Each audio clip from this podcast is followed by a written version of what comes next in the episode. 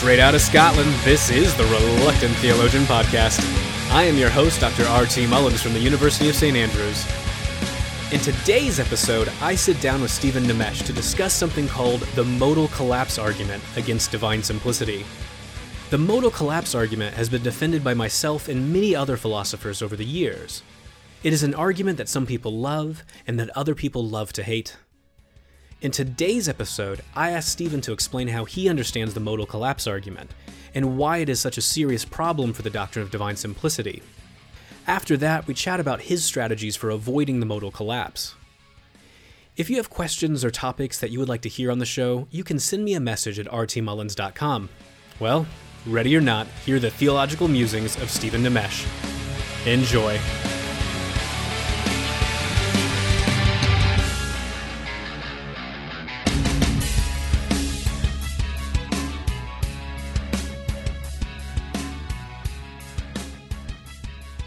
So, Steve, you've been thinking about divine simplicity quite a bit lately. So, you're committed to affirming this doctrine, and you're part of a growing number of younger theologians who really do want to defend this doctrine by actually developing real responses instead of just kind of always playing the, the mystery card. You know, you, you might want to say there's mystery somewhere, but we still have to have like meaningful responses to these arguments.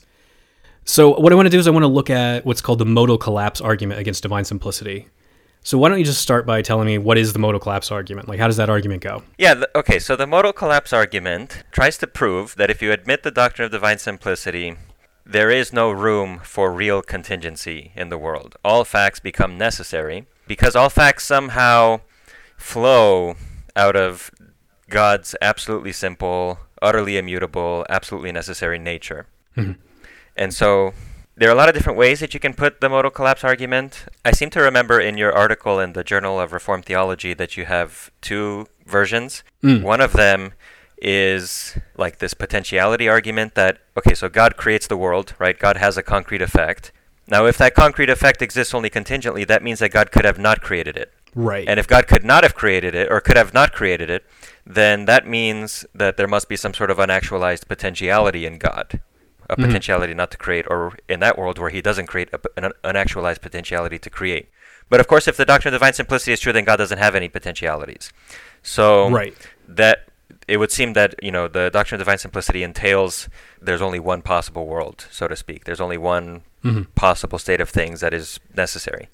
That's one version of the argument. Another version of the argument says that if, according to divine simplicity, God is identical to His act, right, like we were mm-hmm. talking about in the previous episodes, and well, God creates the world in virtue of an act of creation.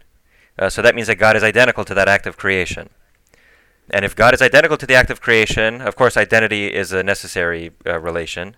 Uh, so mm-hmm. that means that in every possible world, God is identical to this act of creation. And that would seem to entail mm-hmm. that in every possible world, this creation exists. And so really, there's only one possible world, namely this one. Right. Uh, so that's another another way of getting the conclusion of modal collapse from the doctrine of divine simplicity. It, uh, ba- basically, what's going, what's happening in both of these arguments is that the causal relation between God and the world is purportedly infected by the kind of necessity that exists within God's own nature because of his right. simplicity. The, the necessity of God's own nature transfers into that causal relation and then infects the world and makes the world to be necessary rather than contingent. Mm-hmm. Right. Okay. So I guess, well, what's so bad about this modal collapse, though? Like, why is that a problem for theology? There are a lot of ways it could be problematic for theology. One way that you identified in your Theopolis essay, for example, is that it turns God's grace into a necessary act Mm-hmm. So there's no there's no possible world where God doesn't give grace to whatever human being actually receives grace. Right. So there's a kind of a necessity about divine grace, right? Typically, Christians want to say that God could have abstained from giving grace, but if there is no possible world where He abstains from giving grace, then He could not have abstained. He could not have abstained from giving grace, and so therefore grace is necessary. I mean, there's just a lot of bad things about modal collapse. I have some Facebook friends who for God only knows what reason, are actually kind of sympathetic to modal collapse, but I think that they're crazy, sure. right? I, like modal collapse means that I have no freedom. There is no possible world where I don't do all the stupid things I've ever done in my life. Right. Yeah. Right. That's a perfect. That's a perfectly fine excuse for me because when I do something stupid, people can't get upset. Well, I'm sorry, you're shit out of luck. I mean, there's only one possible mm-hmm. world, and in this one, you happen to be the victim of my actions. Right. But you know, yeah. that's that would be very unfortunate if it were true. Right. There would be no freedom. I could only ever do what I actually do. And that means that all my mistakes are equally necessary. I could never have been better than I actually am. I could never also have been worse than I actually am. So there's at least that payoff. Yeah, I guess that is slightly nice. Yeah, there's there's some niceness, there's some nice parts, and there's some bad parts about modal collapse. Yeah. um, like all things. Uh, also, there's no contingency of creation. The world necessarily exists, right? So there's there's no way that God could have created another world. There's no way that God could have abstained from creating the world. But typically, it, throughout history and Christian theology, Christian theologians have held that the world exists contingently. That God created it freely, but He didn't have to create Mhm. it. Um, he created it ex nihilo, right at the beginning of time, and He didn't have to. So modal collapse really goes contrary to ethical intuitions about the, the importance and the, the nature of freedom and responsibility for actions. Um, it goes contrary to what Christian theologians have traditionally held about the contingency of creation, and it's you know it's just it's just bad. It, it's just to be avoided at all Yeah. costs. Yeah, I just remembered like one other issue that that I- I've seen a couple people come up with. I think this was uh, Laura Garcia brought this up.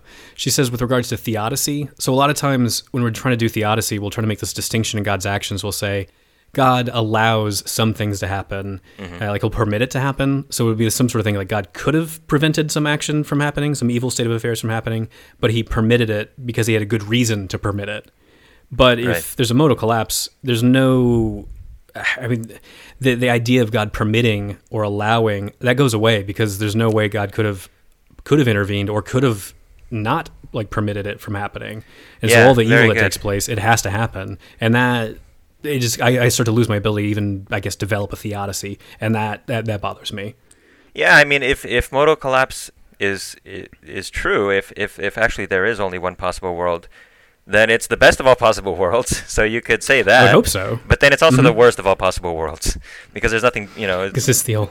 Oh right, Yeah, it this is the be- only one. Yeah, it's the only one. right. Okay.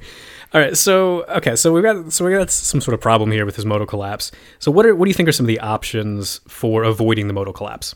An obvious option is to just admit the uh, validity of the objection and to reject divine simplicity. Mm-hmm. But much unlike you, and much like your um, dialogue partner Edward Feser, this is not actually, in my mind, a Mhm. real option. I am fairly convinced of the arguments for divine simplicity, so I don't think that's the way to go personally. Okay. Good. Yeah. Yeah. Another way that you might try is to identify a fallacy in the argument, and this is actually what Christopher Tomaszewski does in his Mhm. uh, paper in analysis.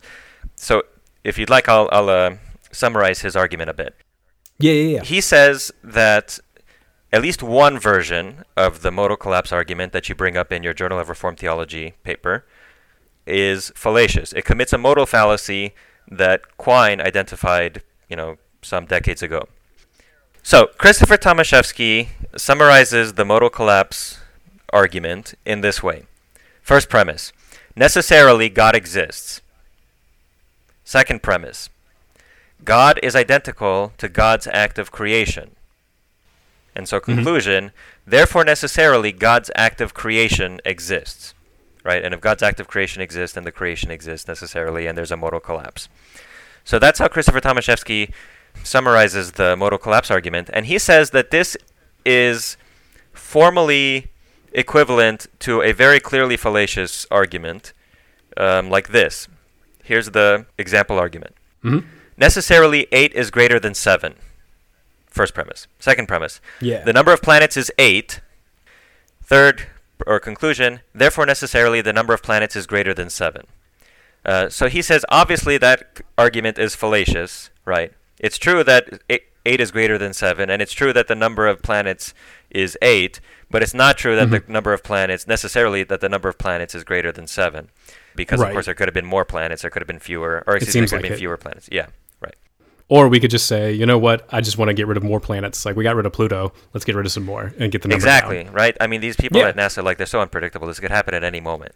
Right. So, uh, so this, you know, so he says this argument is about planets is clearly fallacious, Mhm. and so, you know, because the modal collapse argument is similar, there's also a fallacy here. And so, wh- where does the fallacy lie?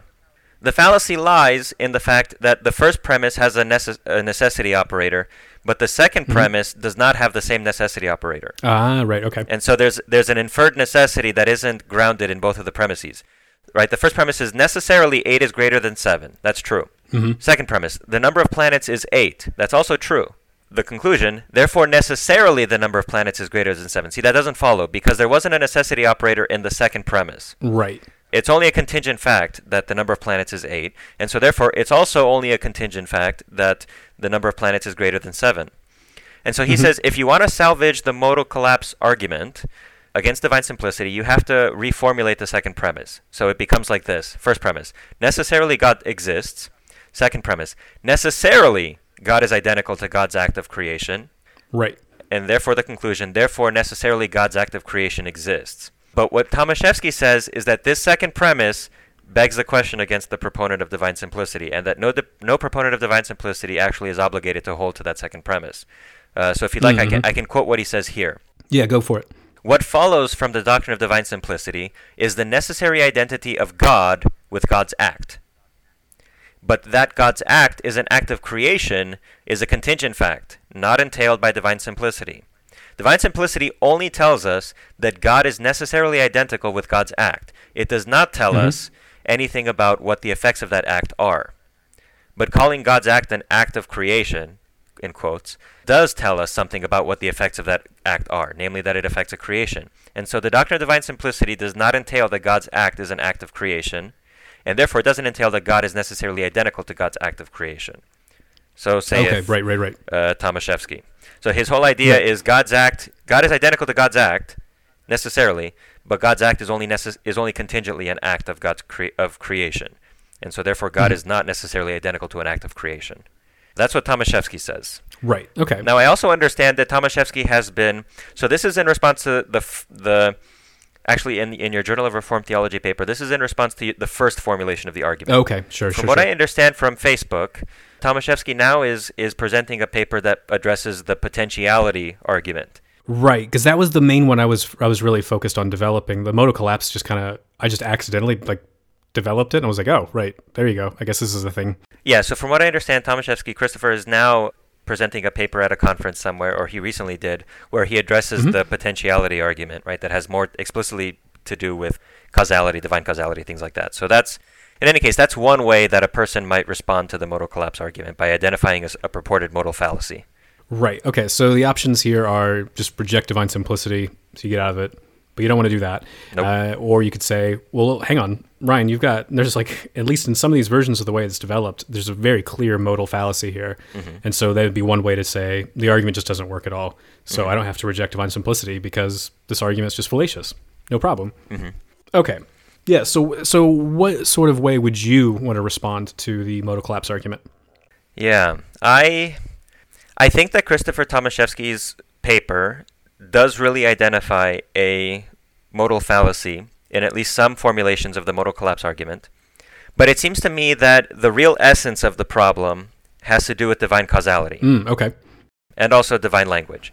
So I would want to address not this identity of God's act and whatever. I would want to go straight for the jugular, so to speak. I would want to go for the potentiality argument because that's the one that seems to me to be the most uh, devastating uh, form of the modal collapse objection. I'll tell you how I respond to it. Okay. My response to the to the modal collapse argument, which is going to be published in a, uh short, you know, a little volume of philosophical studies, not the journal Philosophical Studies, but you know, with lowercase p and s, Philosophical Studies, Sure. um, uh, e- edited by a friend of mine in Romania. My response basically has two parts. On the one hand, I make a clarification about theological language describing divine action, and on the other hand, I identify a certain causal principle, a principle of causality that I think is implicit in the modal collapse argument, uh, and that I think the proponent of divine simplicity has to deny if they're going to preserve Okay. creaturely contingency.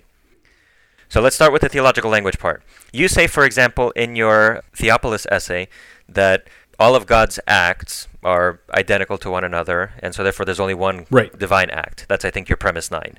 Yes.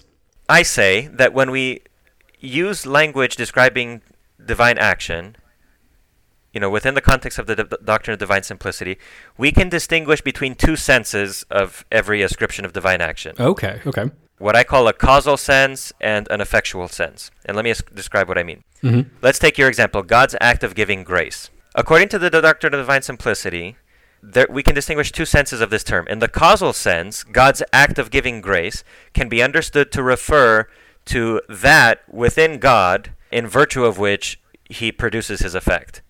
Okay. So it's just a reference to God himself, right? Right, right, right. And so, in this sense, God is identical to God's act of giving grace because God gives grace in virtue of himself, according to divine simplicity. In the effectual sense, however, it refers not to God in himself, it refers to those concrete states of affairs that God affects when he gives Mhm. grace. So, the transformation Okay. of the life of Ryan or whatever, right? hmm Now, this is the important part. This is uh, this is where I think uh, it's it's important to be very precise about the nature of divine causality uh, on the doctrine of divine simplicity, because according to the divi- doctrine of divine simplicity, there's no mediation between God, substantially speaking, like understood as a as a as a substance, if we can use that language, Sure. and his effect. There is such mediation between me and my effect. So, for example, when I play the piano, Mm-hmm. there's me, there's the effect of the piano being played, but there's also a mediating thing in virtue of which I produce my effect, namely all these accidental modifications of my body. Right, right, right. You see what I'm Yeah. saying? So it's it's you know Yeah. the position of my hands, the movement of my fingers, the placement on the keys, and so on. All these things sort of mediate between me as a substance and the effect of music being produced.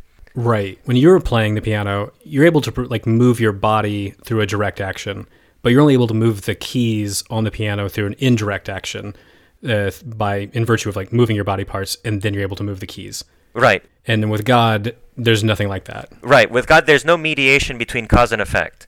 God doesn't Mhm. accomplish his effects in virtue of some accidental modification of his body or whatever, because he has no body, right? And according to divine simplicity, he has no accidents at all. Exactly. So the connection between God's effects is always direct. It's always God on the one hand and the effect on the other. There's just a direct production. Right.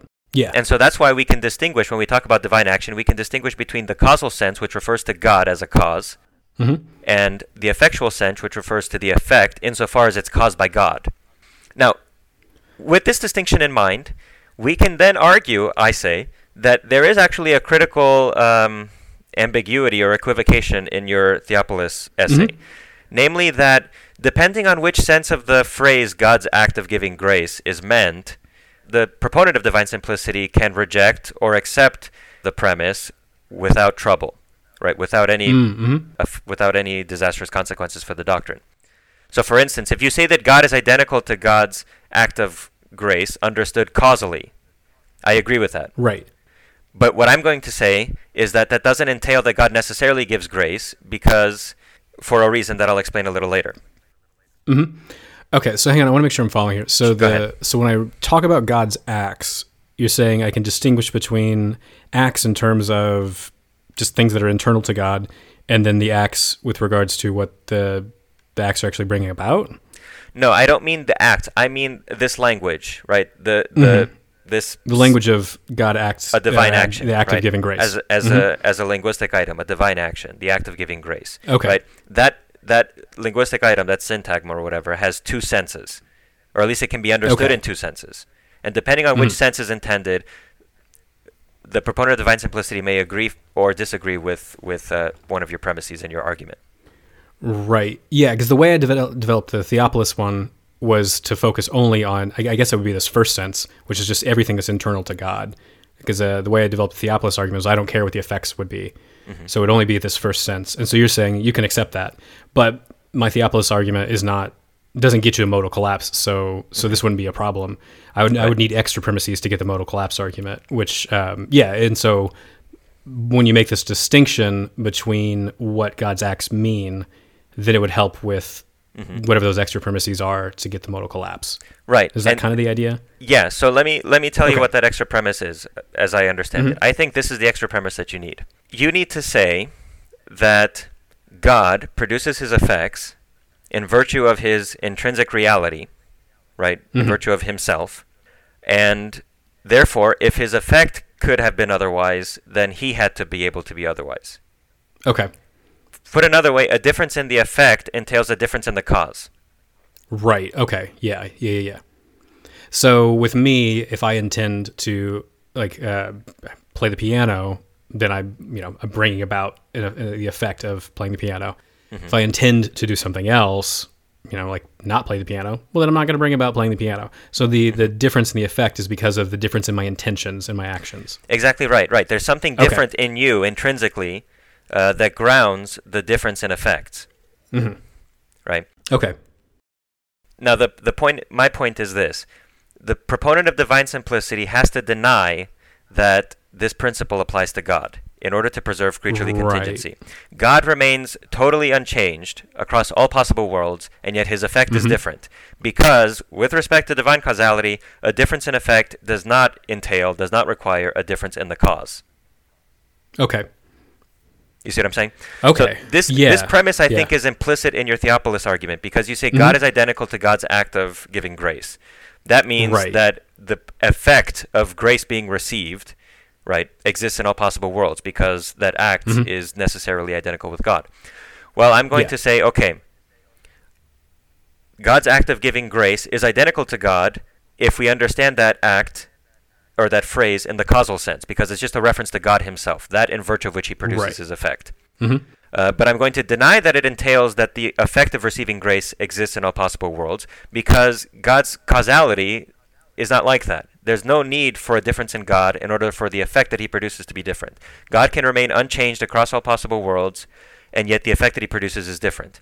In any case, that's what I say that the, doc- the proponent of divine simplicity has to hold in order to preserve creaturely Right. contingency. However, Mhm. understood in the effectual sense, I do not have to grant that God is identical to God's act of giving grace, because in the effectual sense, the reference is not to God, but to an, a state of affairs that exists insofar as it's produced by God. Mhm. So God's act of giving grace in the effectual sense refers to Ryan, you know, uh, having a, a a moment where he encounters Christ. He, you know, as a teenager, he cries. He goes. He goes up to the altar. Right. He prays. Tears flowing down his eyes. He stops smoking. He stops drinking. He stops talking with girls that do all those things, etc. Mhm. So this this God's act of giving grace to Ryan, understood in the effectual sense, just refers to that state of affairs of your life being changed as a result of God. Yeah. Yeah. Okay. Yeah. yeah. But God is obviously not identical to that because the reference isn't to God at all. It's a reference to something outside of God. Right. Okay. So in the effectual sense, God is not identical to his actions. And in the causal sense, God is identical to his actions.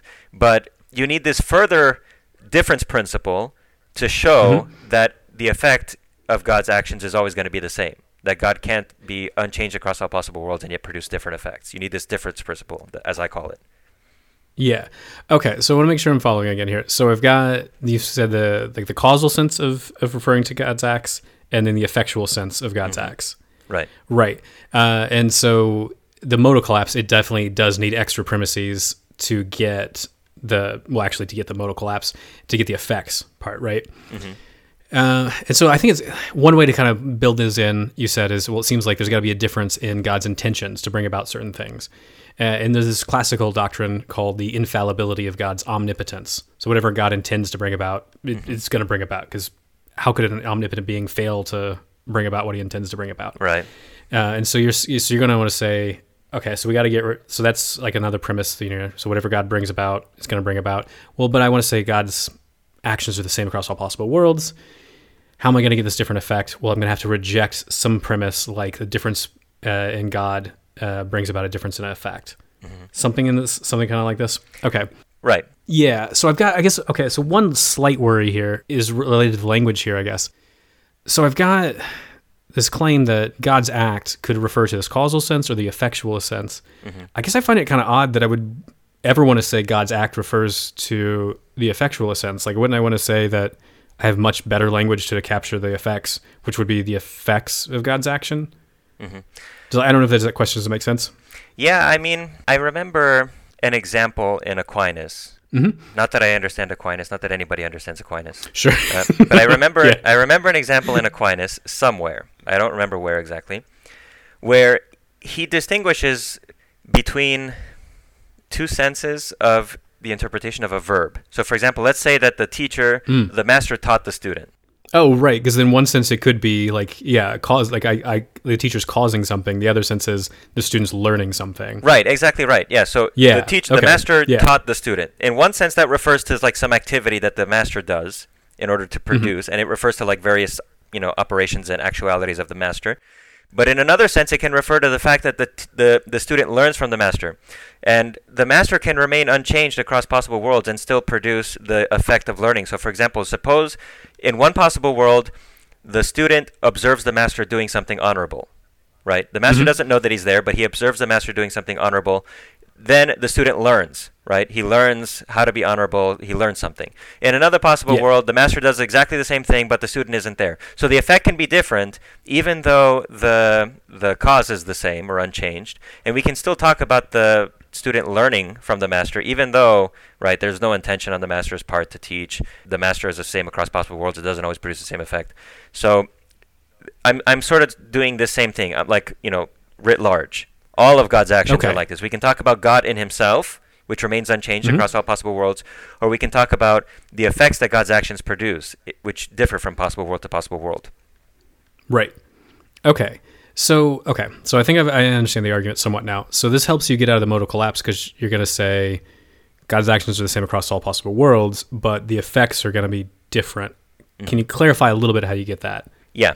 When we say things like God is identical to God's act of creation, or God is identical Mhm. to God's act of giving mercy, or God is identical to God's act of punishing sinners, whatever.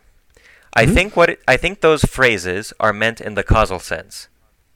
God is identical to that in virtue of which, you know, he produces the effect of the punishment of a sinner or the reception of grace or the creation of the world, etc. hmm Right? So God causes effects in virtue of himself, not in virtue of some accidental modification of his being, like I do. So, for instance, I can't just directly cause piano music to exist. I have to sit down and move my body around in order to play the piano.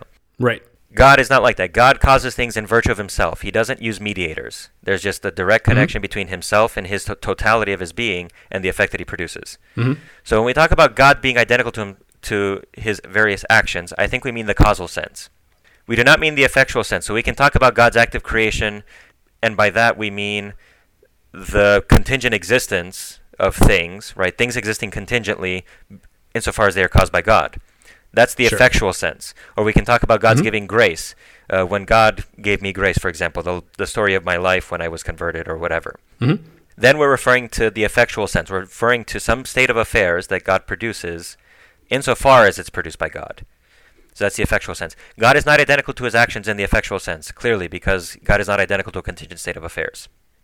Right. God is identical to his actions in the causal sense because God causes things in virtue of himself and not in virtue of anything from which he's distinct. Yeah. Mhm. Now, how is it that God can be totally unchanged across all possible worlds, as divine simplicity requires, without potentiality, and yet produce effects contingently? Right. Because this is the next question I wanted to ask. Yeah. This this is the whole this is the essence of it. Um, I say that the doctrine, the proponent of the doctrine of divine simplicity, has to deny what I call the difference principle. The difference principle says that a difference in effect presupposes a difference in the cause. that seems pretty straightforward. Yeah. Right. This seems straightforward. It's totally plausible. It's totally reasonable. For example, if I turn on my car, right, if I try to turn on my car and it doesn't work, when yesterday Mhm. it did work, I assume that something must be different in the mechanism for, you know, igniting the engine Right. and so on. yeah. So there has to be something different because the effect is different. I turn the key and Right. instead of my car turning on, it doesn't do anything. So that means something must be Mhm. different now. This is a totally reasonable principle. It's totally plausible. But if we're going to be proponents of the doctrine of divine simplicity, and we're going to maintain that the world exists contingently, we have to deny it in the case of divine causality. Insofar as God is concerned, God directly produces an effect, and yet he doesn't do so necessarily. He can re- he can remain exactly the same, and a different effect be produced, or no effect whatsoever. Okay. Now, there are some potential objections you might have to this view. So, for instance, one thought Right. that came to my mind as I was thinking about this is okay, why don't things just pop into being randomly all the time, right? Right. With no sense whatsoever, no connection to one another. hmm My response to this argument is that, okay, in order to prevent that effect, or rather to prevent it, I mean, we see it doesn't happen. Mhm. In order to prevent that, or to, to make room for this observable fact, we should understand that the principal object of divine causality, or rather the proper object of divine causality, is not the individual being, but the whole possible world. Uh, say that again. God, first and foremost, creates an entire possible world, and not first and foremost an individual being. Right? If I want to go with possible worlds, yeah. Yeah, Yeah. but rather what he what he creates first and foremost is an entire possible world. hmm A- And that includes various individual beings and their relations to one another and their histories and so on.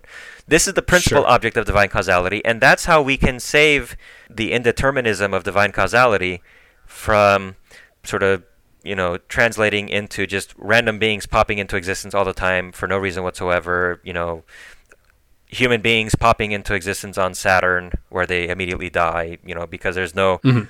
other how do you save the order of creation without attributing, you know, to God a kind of an intention, a kind of a specific intention, right, to impose Yeah. an order on things. The way that you do it, say I, is that the primary object of God's causality is a possible world, which of course is a self-contained and maximally coherent unit, and not an individual Right. being. Okay, so the coherence is already built into a, a possible world, Right. because exactly otherwise it would be an impossible world. Right. Um, mhm. S- w- I I guess I'm not certain about this though. So, is there anything incoherent about the idea of a possible world containing things that just kind of randomly pop into existence at different points in time? Is there anything incoherent about it? Yeah, I'm just shooting from the hip here. I just I, I hadn't thought about this before. You know, I, it's hard for me to say. I want to say it goes against the principle of sufficient reason. All that I know, for instance, is that our world. I mean, maybe there's like some weird stuff going on at the quantum level, but at the macro level, our world Sure. is not like that. Right. Yeah. Right. So, so in light of that, how do I preserve the existence of a relatively coherent and intelligible world without just making it a matter of dumb luck that God just happens to produce things in the right order and in the right place at all the t- you know all the time? Right. The way that I is, save it from being dumb luck is to say God is God produces the entire possible world. Mhm. The whole possible world is actually the object of his causality and not individual beings Yeah. and presumably a possible world that is just incoherent and unintelligible with things popping into existence and going out of existence all the time without like Mhm. maintaining proper causal relations without having an appropriate history or whatever maybe that's just not actually a possible world but again i can't argue for this necessarily it's maybe it's just a consequence of my theory Yeah, maybe. So I guess there's a couple ways maybe to, to develop this. So, so one, you'd have to say that possible worlds are not constructed out of objects and times and, and this sort of stuff. You're gonna have to say, I guess a possible world's its own unique thing uh, that contains all this stuff. yeah you have to yeah yeah yeah do something like that, which you know, whatever, that's fine. But a, a deeper claim, though, maybe you might have to build into the very nature of God. I guess would be the claim that whatever would follow from the divine nature would just have to be coherent, like by definition. yeah Which that shouldn't be too hard because most theists want to say, you know, whatever possible world God's going to create has to be a world that's better than, or is, is, is more good than evil. Things like that. They already want to build on that. So you just have to build on slightly more things. Well, actually, wouldn't have to be the, like no, no one wants to say God could build, uh, create a impossible world. So I guess you just have to kind of build that into the into the into the metaphysics here. Yeah, it's too a kind difficult. it's a kind of an optimistic metaphysics that trades on the essential intelligibility of being, and yeah, certainly, Mhm. certainly, I think that's that's true. That's a that's kind of the vision of God and of being that I think is implicit in what I'm saying. Mhm. Okay. So okay, so you said there like might be some other worries you had. So one was this this chaos theory. I guess I just want to have like slight follow up on this. So I, I I get the idea. You want to say whatever God creates is going to be a whole possible world, an entire possible world. It's not going to be individuals. But how do I get the worlds up and running in the first place? Because again, if God's intentions or his acts is the same across all possible worlds, how do I get these individual specific worlds popping up? Because it's not like God's intending that one or that one. I guess on this on this model, as as I understand. Yeah, this is a very good question. And in response to very good questions about the doctrine of divine simplicity, there perhaps is no greater strategy than to play a mystery card. So maybe that's what I'll sure, do. fair enough. Um, yeah, I don't know how it is. Yeah. So I incline in the direction of a kind of um, possibilism about being. So I Okay. think that things that exist, some things have sort of merely possible being, and some things have actual being. I Mhm. think that there's God, right? And on the basis of divine omnipotence, right, from God there emerges perhaps this sort of panoply of possible beings. hmm And what happens when God creates is that one of them is actualized okay, and these possible beings of course are possible world that contain you know possible substances Right. and various relations and so on Mhm. what happens is that one of them is actualized i have no idea how this doesn't happen in time obviously because god isn't within time right. Because you want to, yeah. Because if you're affirming simplicity, you were going to have Right. timelessness as well. right, Right. i'm a very heavy duty sort of um, apophatic theolanguage theological language kind of guy so i Mhm. don't want to like ascribe to god this process of deliberation or a choice to activate one world rather than the other or whatever. I don't say okay. any of that. I just I don't know how it works, but this is, Mm-hmm. you know, how I understand it insofar as I can understand it. Okay. So I've got, I guess, one final worry that I want to I want to lay out here. Um, So so I've got this response from you. Now now Christian theologians they typically affirm other doctrines like predestination and providence, and on a fairly traditional understanding of these doctrines, God intentionally acts to bring about a very specific timeline Like, for instance, a timeline that contains Jesus Christ suffering and dying on a cross. Mm-hmm.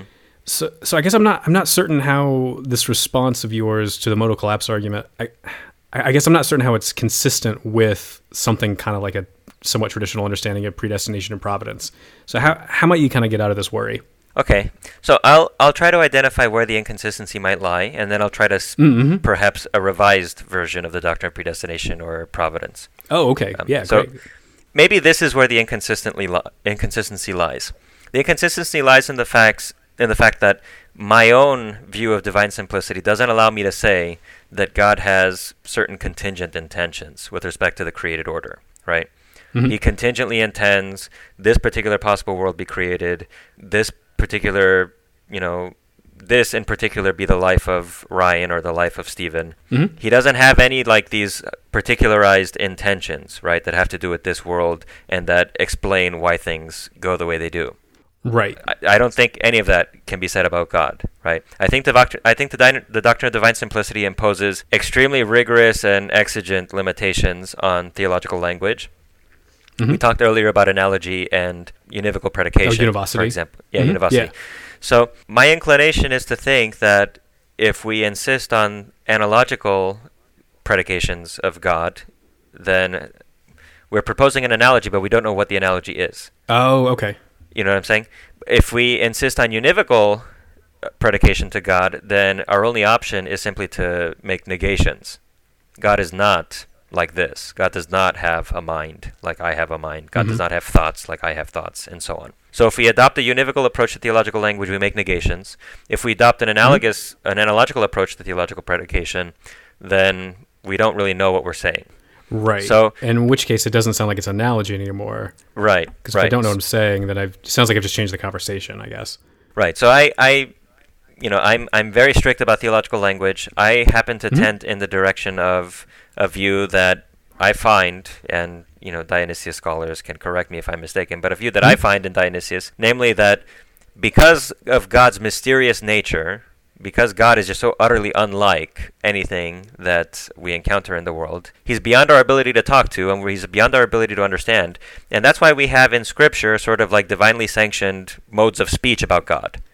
Uh, there's a way of talking about God that Scripture gives us uh, that is useful, that directs us. It sort of like directs our steps towards God. It directs our life mm-hmm. so that we can enter into communion with God. But whether or not it's literally true, in many cases it is not. And exactly okay. how much metaphysical weight these forms of language have to bear, it's not clear to me. In a lot of cases, I'm inclined to say that they are useful ways of talking rather than like metaphys- metaphysically adequate descriptions of God's being. So with this clarification, hmm. then, about my approach to theological language, I will have to propose a kind of a revision of divine providence. So for me, divine providence is not about God's, you know, contingently had intentions about this world. Right. Okay. Like everything, I think, according to the doctrine of divine simplicity, theological language has to be interpreted through a causal lens. It has to be a matter of causality and metaphysics. Yeah. So here's an idea that I have. Perhaps we can understand the doctrine of predestination and providence like this.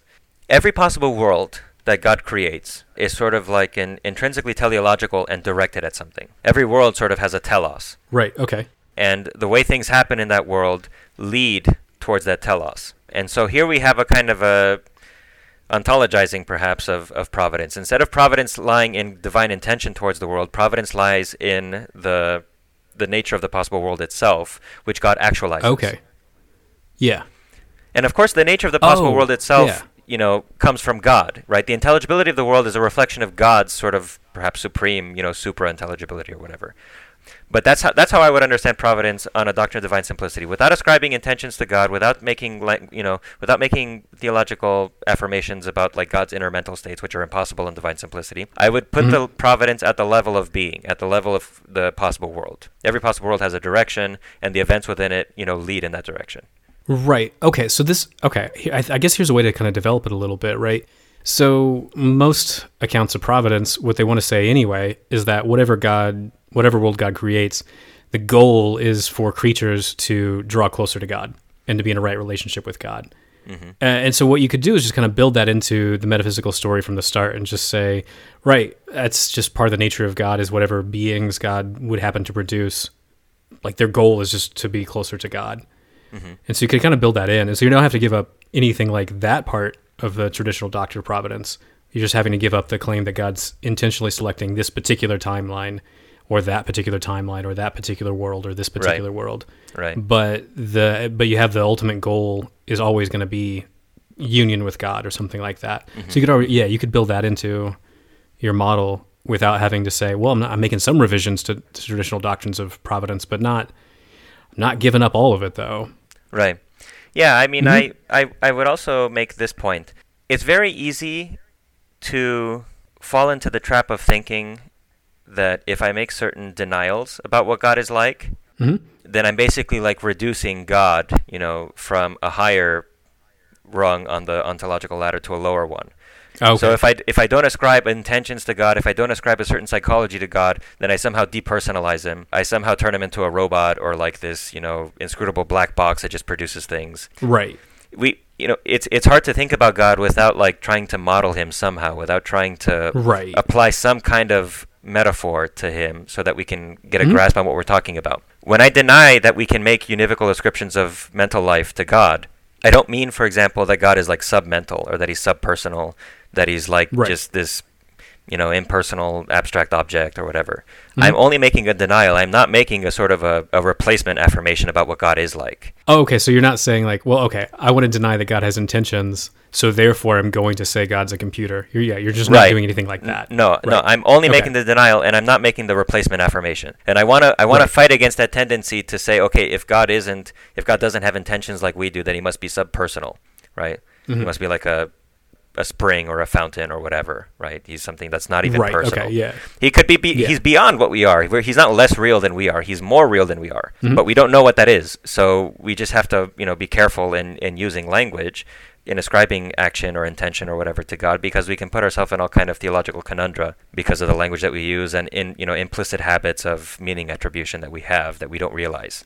Okay. So I guess to kind of sum up the conversation then so your way out of the modal collapse argument is to say, look, God just doesn't have intentions in the way that we do, but it's still the case I can give some kind of story that at least gestures or explains a bit of how possible worlds are going to get up and running mm-hmm. and how all these possible worlds are going to be oriented towards achieving this goal of union with God. Mm-hmm. And so I can have I have to make some revisions to my to my Christian theology, but not maybe not utterly radical revisions. So you've still got something that looks like it's firmly within the camp of Christian theology and still affirming divine simplicity. I should hope so anyway. Yeah.